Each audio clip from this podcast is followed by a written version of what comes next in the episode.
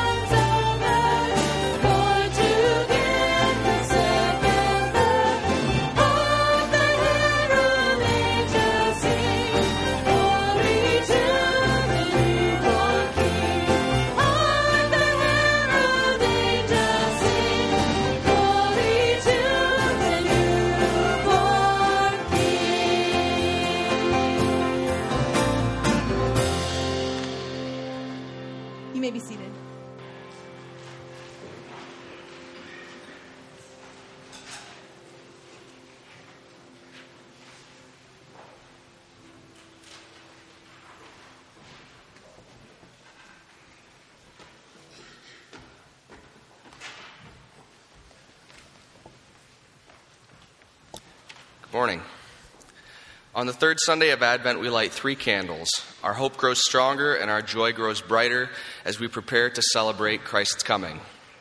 We remember also, in this time of shadows, those whose tears still water the ground with sadness.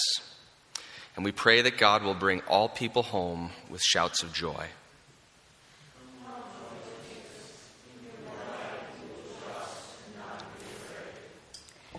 In God's promised new heaven and new earth, the city has no need of sun or moon to shine on it, for the glory of God is its light, and its lamp is the Lamb. The nations will walk by its light, and the kings of the earth will bring their glory into it.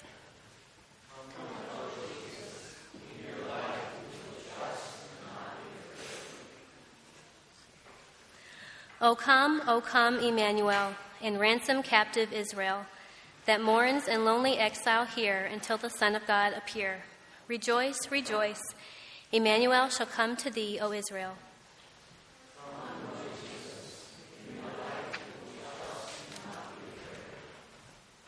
Please stand as we continue in worship.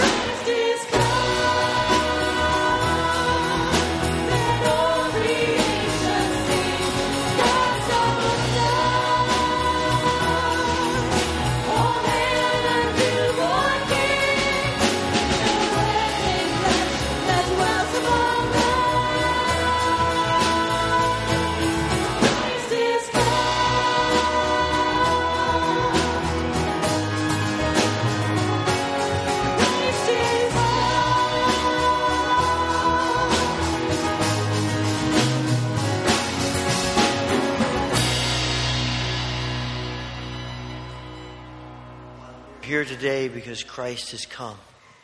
And we are here to worship you, to give glory to you. And we pray that our worship will please you, will honor you, and will help us follow you. And so we pray your blessing upon this time together and ask this through Christ Jesus. Amen. There's a lot of sickness going around, so I want you to greet each other, shake hands at your own risk. So, so take a moment and say hi to people who are here.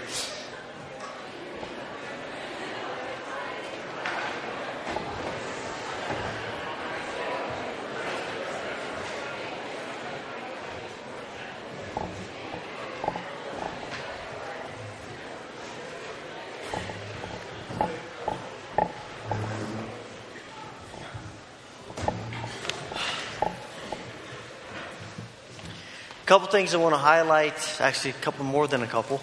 Uh, things I want to highlight happening in the life of the church.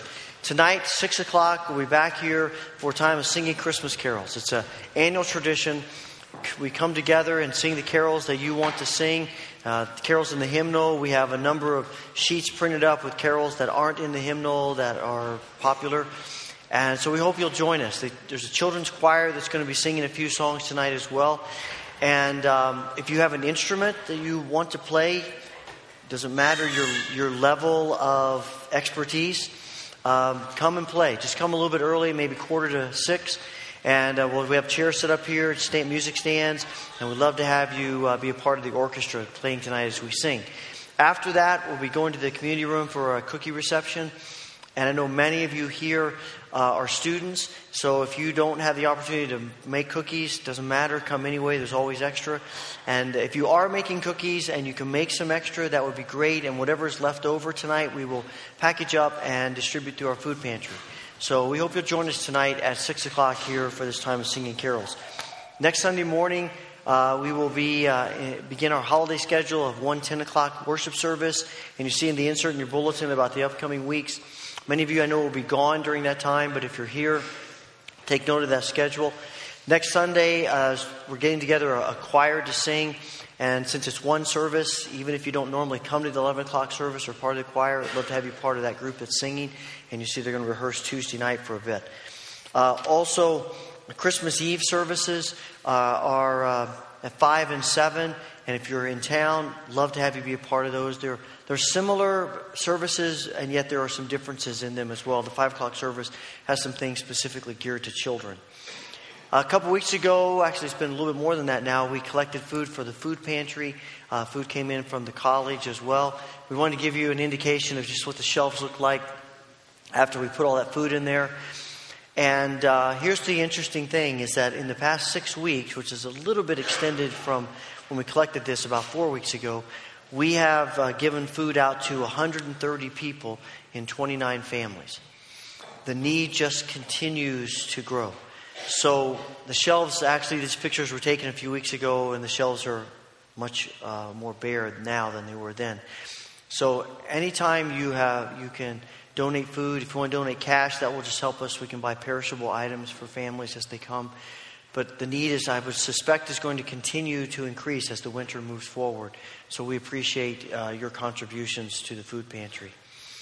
Uh, also, just note that the Wednesday activities this week uh, we will not be meeting for the next few weeks for children and, and adults uh, through uh, the holiday season. There are always things that we're praying about. Uh, I want to add a couple of things to the prayer list. Donna Zoller's mother died Thursday evening. Uh, they have gone, Jim and Donna have gone to New Hampshire for the service, which will be on Tuesday. And also, of course, we want to pray about the uh, tragedy in Newtown, Connecticut. It, it's so difficult to, to wrap our minds around that event. And, you know, we're all asking questions and we're all trying to figure it out. And uh, we need to pray for everyone who is involved there, everyone affected by that, and, and pray for God's grace and presence uh, among his people and among the, his children that he deeply loves there. And so we want to ask for God's, God's mercy uh, in a very difficult and tragic situation.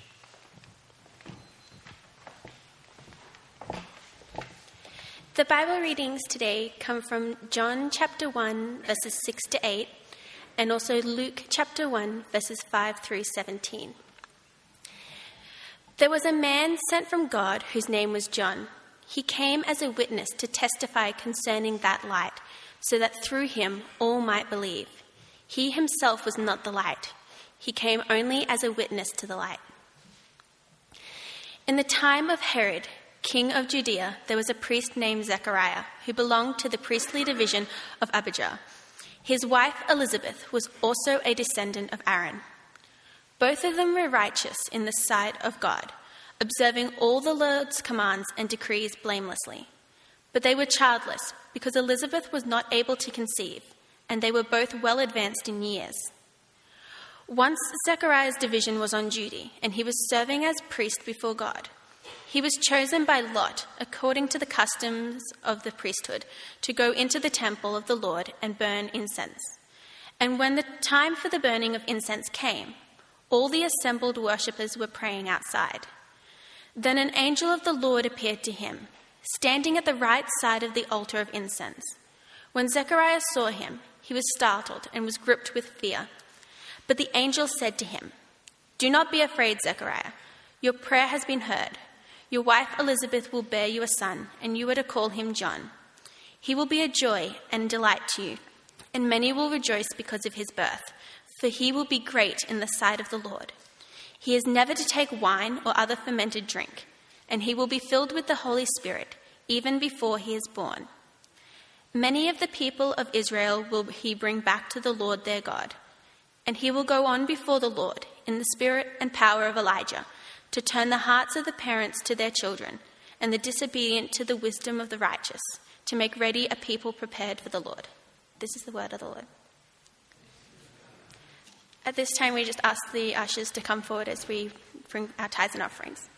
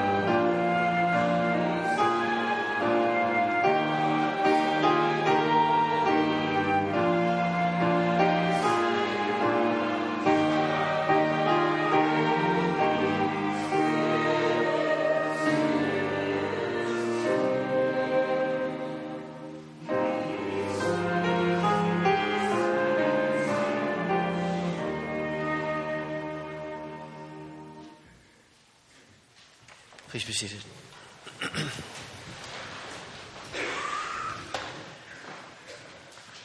have the opportunity to pray together uh, this moment, and if you'd like to come and use the altar as a place where you pray, please join me.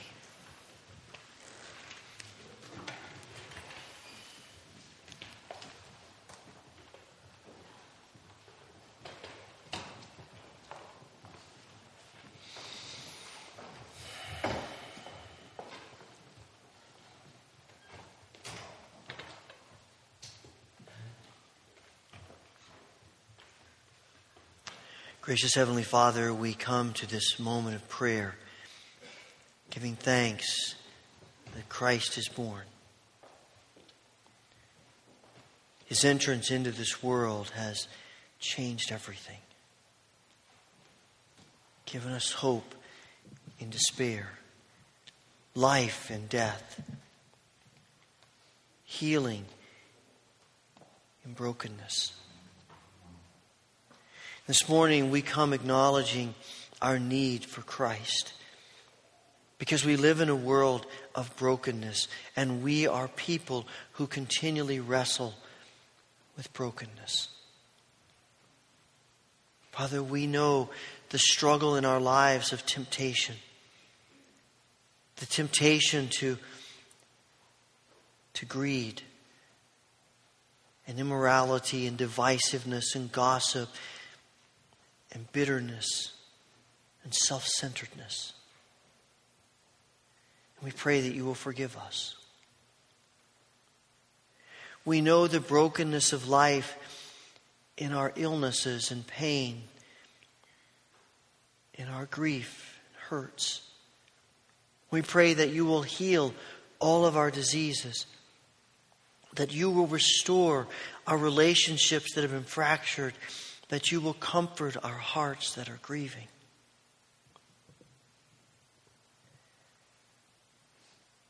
Father, we know the brokenness of this world as we struggle to understand the things that happen in this world. Our hearts, Father, have been broken for some time about the, the violence in so many places of the world and war and famine and poverty. And this week we have been shaken to see the extent of evil at work in our world. Father, we cannot comprehend the events that have placed, taken place in Newtown. We grasp for answers. Our emotions are all over the place. But Father, we know that you are present. We pray for your healing mercy, for your comforting grace upon parents and grandparents and siblings and aunts and uncles and cousins and community members and neighbors and classmates and colleagues. Father, we pray that in the midst of this tragedy, your people will be a presence of comforting peace. In the midst of this tragedy, we will see you at work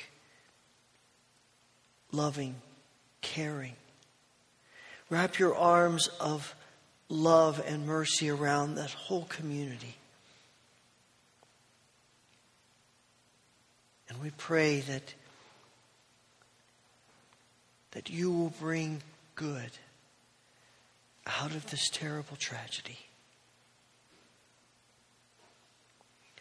Holy Father, we thank you that in Jesus you have come to a world of broken people.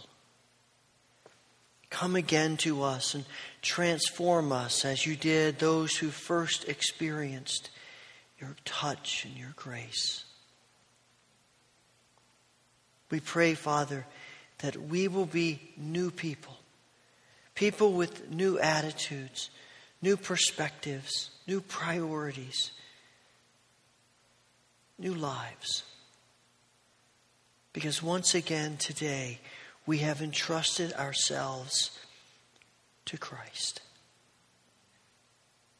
It is in His name that we offer our prayers, remembering the prayer that He taught His disciples to pray, that we now pray together. Our Father, who art in heaven, hallowed be thy name. Thy kingdom come, thy will be done on earth as it is in heaven. Give us this day our daily bread, and forgive us our debts as we forgive our debtors. And lead us not into temptation, but deliver us from evil. For thine is the kingdom, and the power, and the glory forever.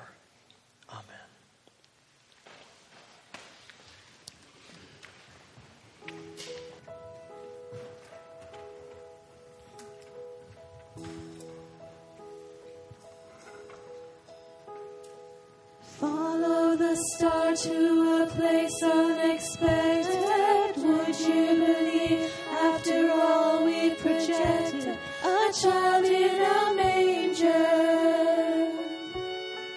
Lowly and small, the weakest of all, unlikeliest hero, wrapped in his mother's shawl, just a child. Is this who we've waited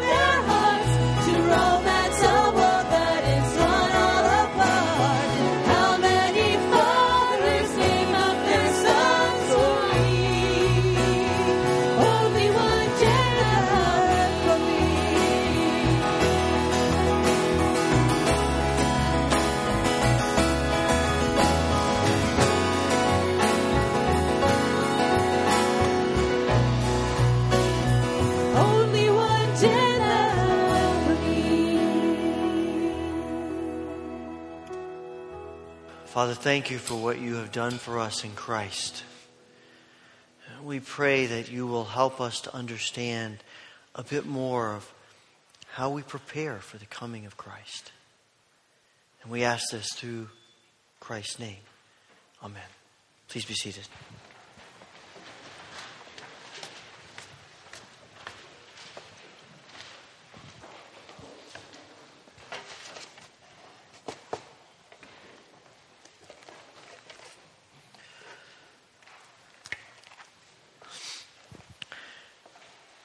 A wedding rehearsal, off season training, extra hours in the library, running your lines for your part in the play for the 10th, 12th, 15th time, setting out your clothes and ironing them the night before, going to the store to make sure you have everything that you need and checking that list twice,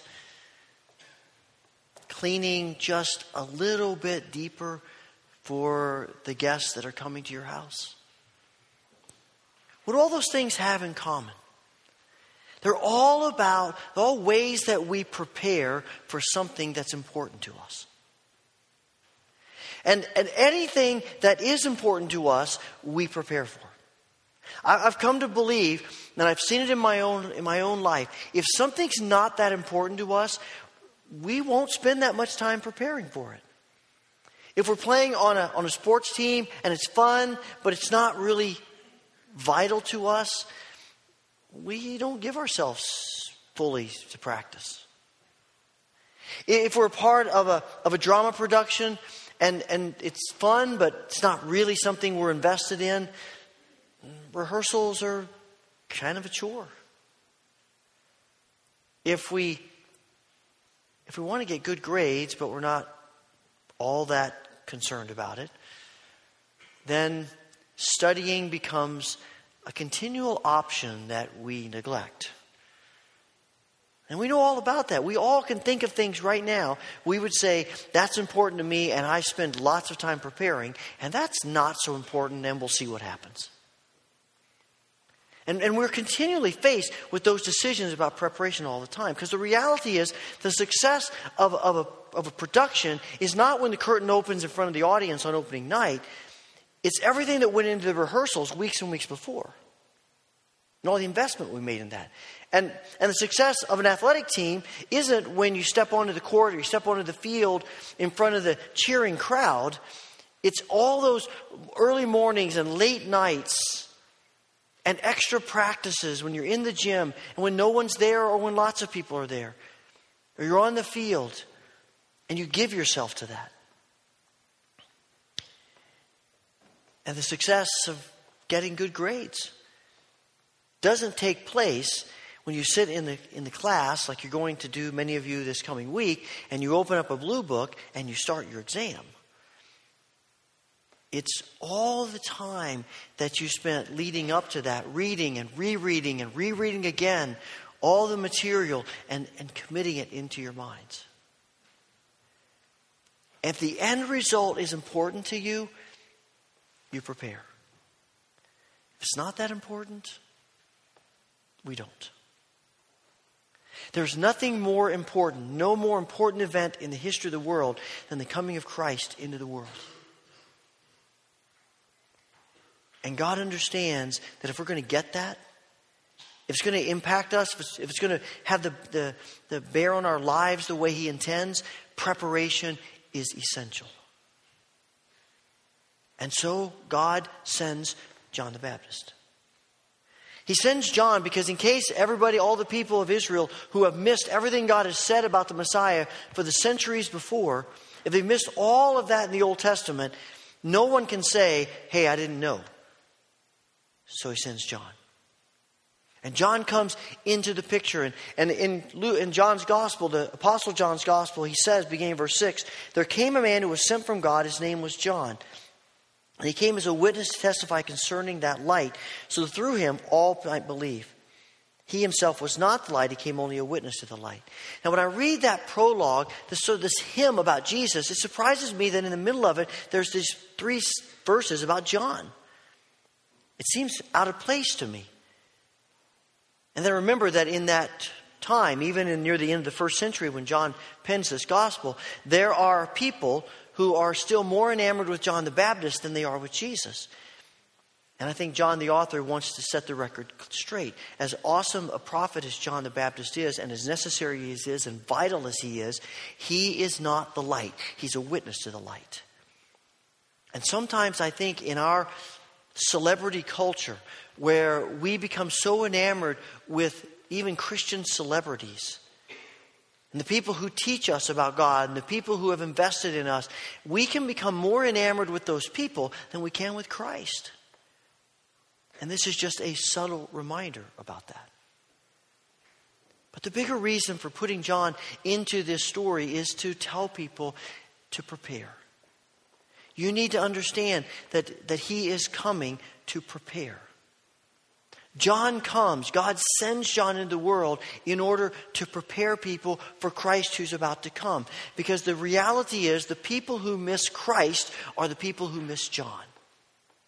And the people who are unreceptive to Christ are the people who are unreceptive to John.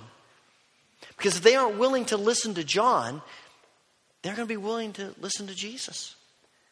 Because obviously, Jesus isn't that important to them. The coming of the Messiah into the world is not that important to them because they aren't willing to prepare. And they aren't willing to listen to John's words of preparation. In Luke chapter 20, there's this really fascinating dialogue between Jesus and the scribes and the, and the chief priests in the temple. And they come to Jesus and they say, Who gave you the authority to do all this? What's your authority for, for preaching and teaching and doing all the things you're doing? And Jesus says, You answer my question, I'll answer yours. And Jesus, and Jesus says, John's baptism, was it from heaven or was it just human? And these guys get together in a little huddle and say, What do we say? Because if we say it was from heaven, if we say it was something from God, then Jesus is going to say, Then why didn't you believe him? Why did you pay attention to him? But if we say it's just from earth, if it's just human, then the people are going to riot and stone us because they believe he's from God. So they take the coward's way out and say, We don't know. We're not going to answer your question. Jesus says, Fine, then I won't answer yours either. Jesus did have an interesting sense of humor.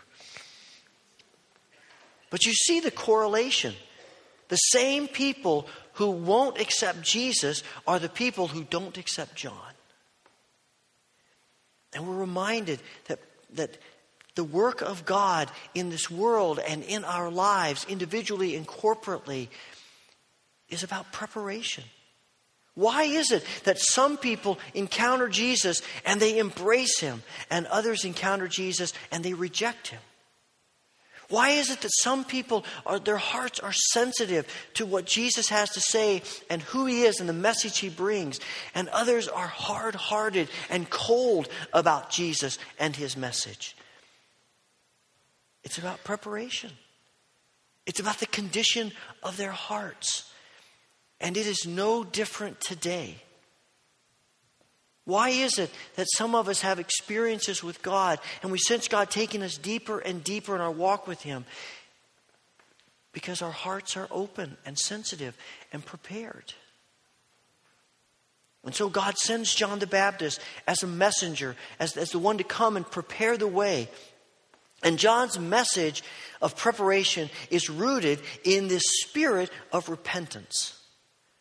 Each of the Gospels, in one way or another, talks about John saying, in essence, repent, for the kingdom of God is here.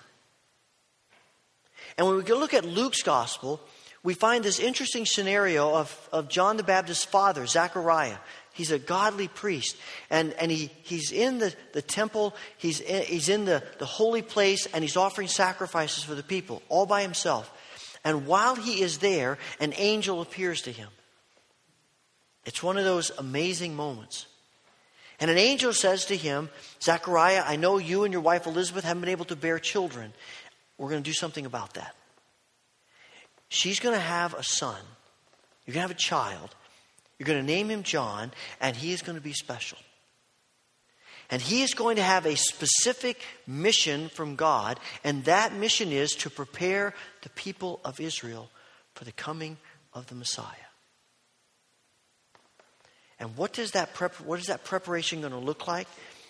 What is his message going to be? Verse 16 of Luke 1 says, Many of the people of Israel will he bring back to the Lord their God.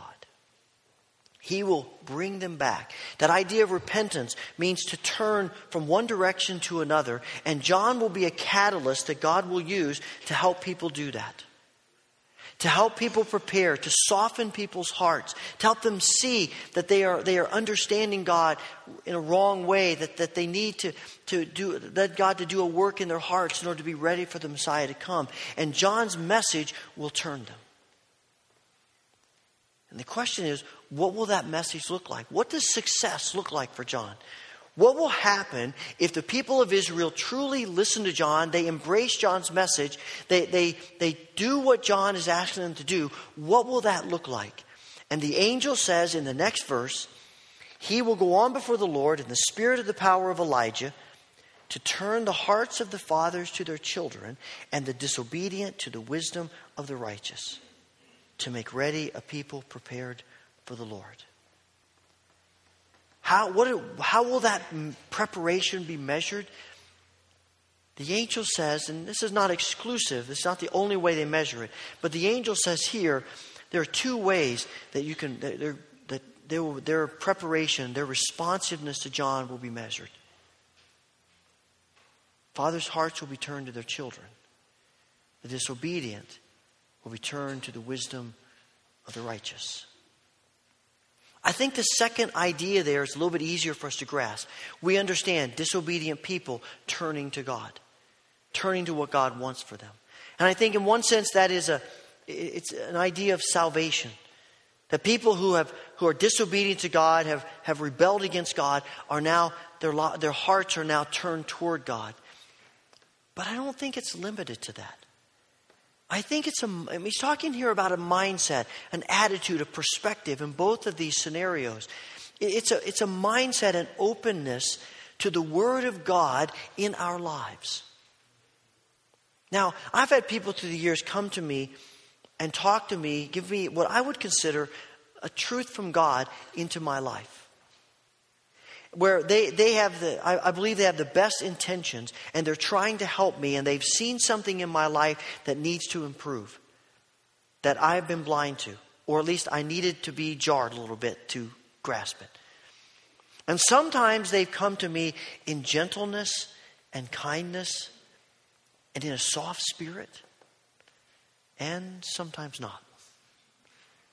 Sometimes they've come to me with honestly, a harshness. And, and, and what I, in my spirit, consider kind of a criticalness.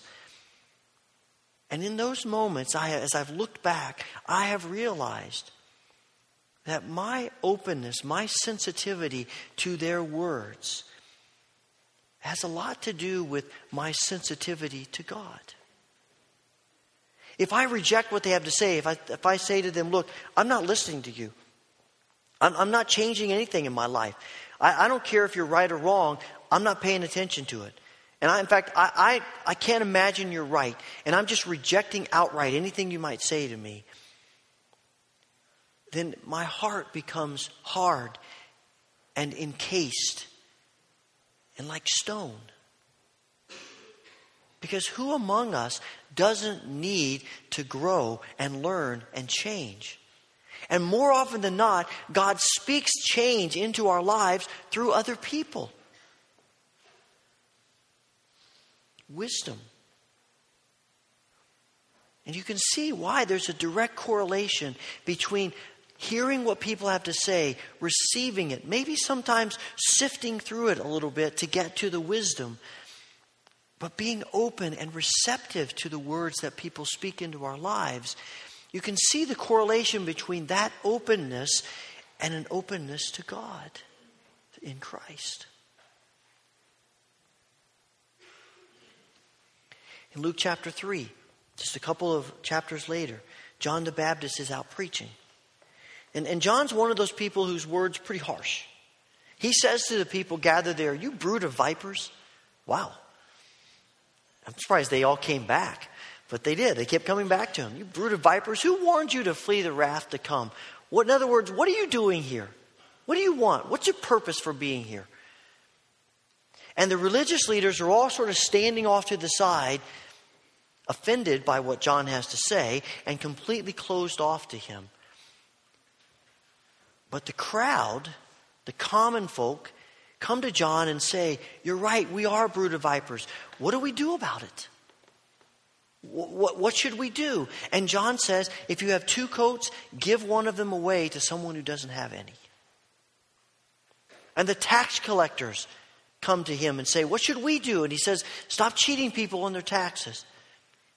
And the soldiers come to John and say, What do we do? And he says, Stop using your position of power for personal gain. And the people who those religious leaders look at and say, those are disobedient people, their lives are a mess. They don't understand God. They don't follow our rules and regulations. And in their minds, they would say, those are the disobedient. They hear John's words, and their hearts are open, and their hearts are changed. While those who are considered religious are left cold and hard and unresponsive to John and ultimately to Jesus. There is something about our openness to God that is connected to our willingness to hear what people say into our lives and speak to us about changes because more often than not, when God wants to change us and work in us, He often speaks to us about those things that need to be changed, that need to be different through other people. Will we hear them? But the other part of this, of this uh, word of preparation toward repentance is a little bit more confusing. It's a little bit more surprising, might be a better word. Uh, fathers turn, turn the hearts of fathers to their children. You know, I've, I've been pondering that for a couple of weeks, trying to think through what exactly does that mean. Uh, it's a, it's a quote from the prophet Malachi very last part of Malachi's prophecy, chapter 4, verse 6. The difference is in Malachi's prophecy, the, the prophet says that the one who comes will t- turn the hearts of fathers to the children and the hearts of children to the fathers. And that's a little bit more palatable to us because it feels more even. And, and, it feels like it just sort of rounds things out. And some, actually, some translations of Luke 117 actually word it that way. That families will be reconciled that parents and children will come together. And that may well be the meaning. That may well be what's going on. But it just intrigues me that the angel doesn't say that. The angel simply says the hearts of fathers will be turned to their children. And I think that's significant that that's all the angel says.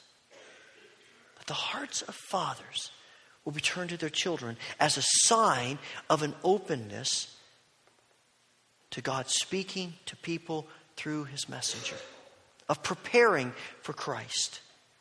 Now, in ancient cultures, and honestly, even in many, most modern cultures, fathers have mo- the majority of power. I, I, this little chart, I, I, was thinking about putting this into a chart form, and this is the best that I could do, and it's probably a little bit simplistic, but I think it's fairly accurate that males have the power females tend to be considered weak and vulnerable. And parents have power and children are weak and vulnerable. And so, as you can see, the power rests in fathers. And the vulnerability, the most weakness in female children. And John the Baptist, and the, angel says, John is going to speak into the hearts of the people who have the power the people who, who make decisions about the people who don't have power, about the people who can't make decisions, about people who are vulnerable, children. And I think that's significant. When you look at the Gospels, Jesus, it's intriguing to me the stories that we find of Jesus and children. In one instance, is Luke 9 or Mark 9. Jesus uh, is talking with people and he calls a child and puts this child among them. Get the sense maybe he brought the child and sat the child on his lap. And he said, Whoever wants to follow me has to come like a little child. If you want to enter the kingdom, you have to become like a little child because the kingdom belongs to such as these. A chapter later, people are bringing children, parents are bringing their children to Jesus to have him touch them and bless them. And the disciples say, Get those kids out of here. Jesus doesn't have time for children. And Jesus rebukes the disciples. It is a harsh word that he speaks to them. It's probably comparable to you brood of vipers. He says to the disciples, What are you doing? Stop it. The kingdom of God belongs to children. I want children to come to me. Children are significant to me. But I suspect most of the time, we probably tend to see children the way the disciples do, not the way Jesus does. And it's one of the reasons why we miss so much of what God wants to do in our lives. Because if you're not sensitive to weak, vulnerable people, what would make us think that we would be sensitive when God speaks about weakness and vulnerability and humility into our lives. It's correlation. Uh, you know, I, I've come to the conclusion that, and I'm, I'm still wrestling with the tension of this, and I think there are probably some ways, some things to talk through about it. But something in my mind really firmly believes that you cannot mistreat children and be right with Christ. I, I just can't I can't fathom that. And, and, I was thinking about this week, obviously, and the tragedy in Newtown, and, and there's so many questions about that, and, and so many things we don't understand, and probably we will never understand as we're trying to wrap our minds around that and, and, and take in this heinous event, this heinous tragedy. And the one thing we do know is that this is an act of the evil one through a human being. This is an act of the evil one against what is precious to God. Because as we read the scriptures, children are precious to God. And the evil one hates not only God, but hates everything that is precious to God. And I am convinced that's one of the reasons why, why children are mistreated so often in our world and why the evil one prompts people to do heinous things to children. Because he knows that it strikes to the very heart of God. And he knows that if you can create trauma in the heart of a child, it will probably affect them for the rest of their life. And some of you are walking witnesses of that. And the evil one wants to strike at what is precious to God children.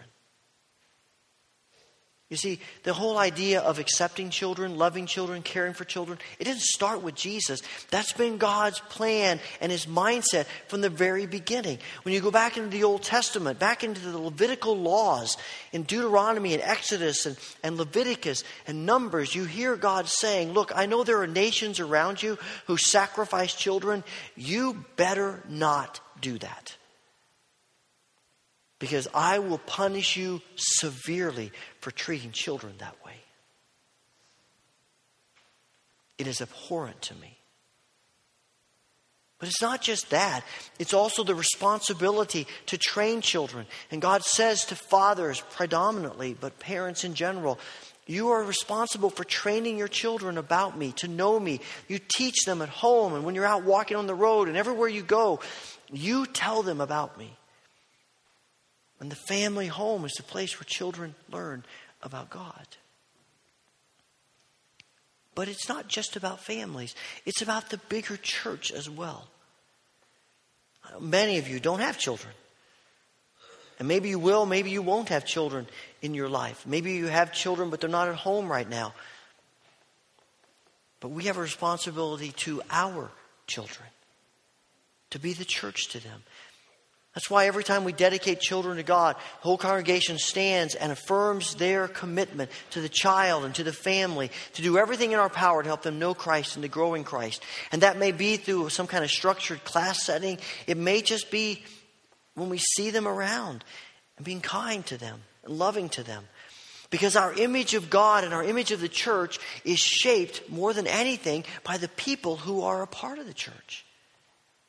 We all can think about times, if you grew up in the church, you can think about times when, when you're, you felt positive about the church because someone was positive towards you, and you think of negative experiences because people were negative towards you. And it shapes your vision of the church. I remember back when I was in fifth or sixth grade. Now, I'm not saying I was an angelic child by any means, but I was pretty good.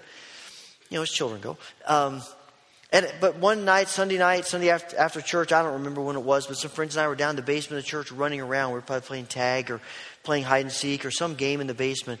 And, and the Sunday school superintendent of the church saw us down there, and man, he just reamed us out for running in the basement of the church, for having fun in church. And of course, after he reamed us out, he went to my dad, who was the pastor of the church, and made sure my dad knew that I was running in the church. And my dad handled that brilliantly. He said, I'll take care of it. He talked to me about it, but he was very kind, understanding, and I, I, I have such positive memories of how my dad dealt with that. But what has intrigued me after that happened, maybe a few months later, we had our church elections, and that day we elected Sunday school superintendents. And this man had been the Sunday school superintendent for 12, 15 years. I don't remember exactly. But that year, he didn't win Sunday school superintendent. He lost the election to somebody else. And what was intriguing to me is that from that day forward to the end of his life, he never again set foot in the church. And he basically turned his back on God. I can't help but make a connection between the way he treated children and what was really going on in his heart about his relationship with Christ. There is some connection between our sensitivity, our compassion, our attitude, our perspective, our priorities about children, and our relationship with Christ. It's connected.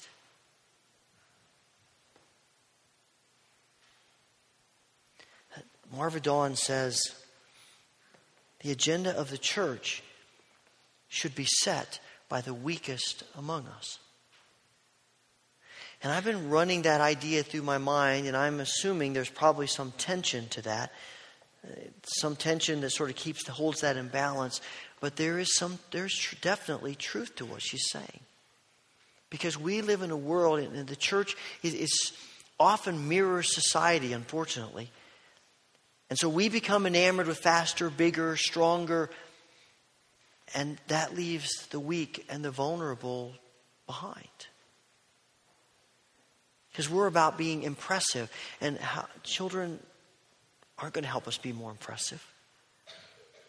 We're about, we're, we're about, you know, being, doing, doing greater things, and sometimes our attitude is children sort of slow us down.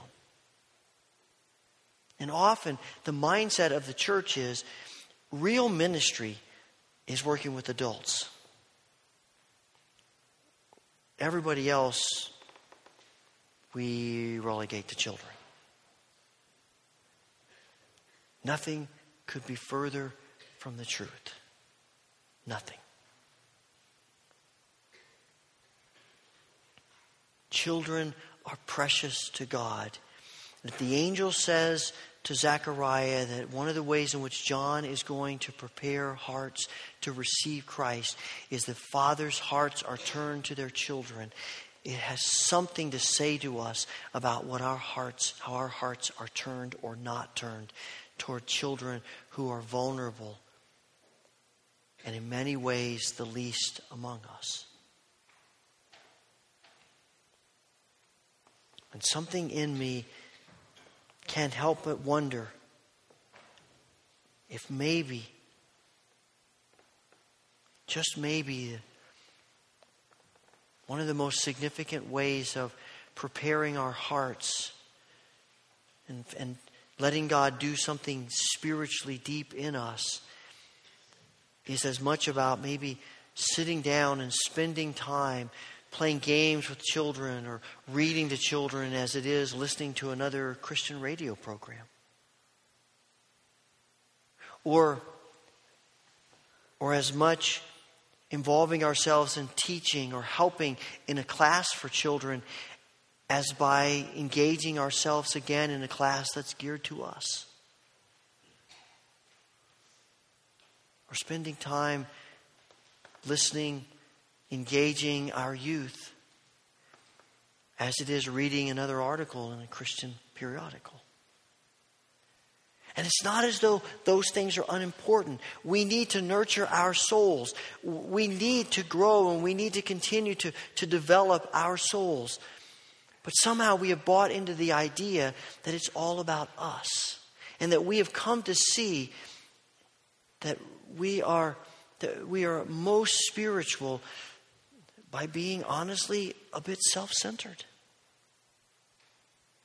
When the reality is, we read over and over and over again that when we give ourselves to the least among us, we are doing the work of God. And when we do the work of God, when we humble ourselves, when we give ourselves in a way that we may not we may see nothing back in return, it says something about the priority of our hearts and the openness in our lives, and God can work with that. And I've discovered in my own heart that often the deepest work of the Spirit that God does in me is not through what I might consider the fantastic or the, the uncommon, but in the daily, ordinary times of life and ministry and service and giving of myself in ways that no one may ever notice. And I may never see anything back from it. But because it's right and because it's the Spirit of Christ who came into this world as an infant. So during this Advent season, as we wait and prepare for the coming of Christ, what do our hearts look like? What are our hearts? How sensitive are our hearts to a word of truth that people may speak to us? How sensitive are our hearts to the priority, God's priority of children who are among us? How ready are we to prepare the soil of our hearts for the coming of Christ in whatever way He chooses to come? Holy Father, we pray that you will help us to understand, to see, to have your priorities, and to have hearts that are sensitive and open to you.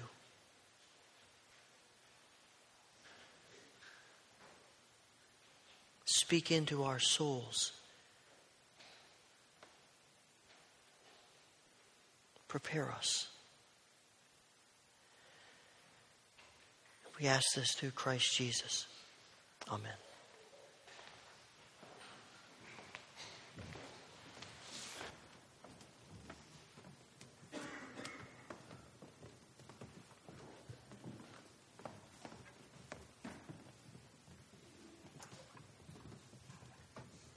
Please stand and join us as we sing.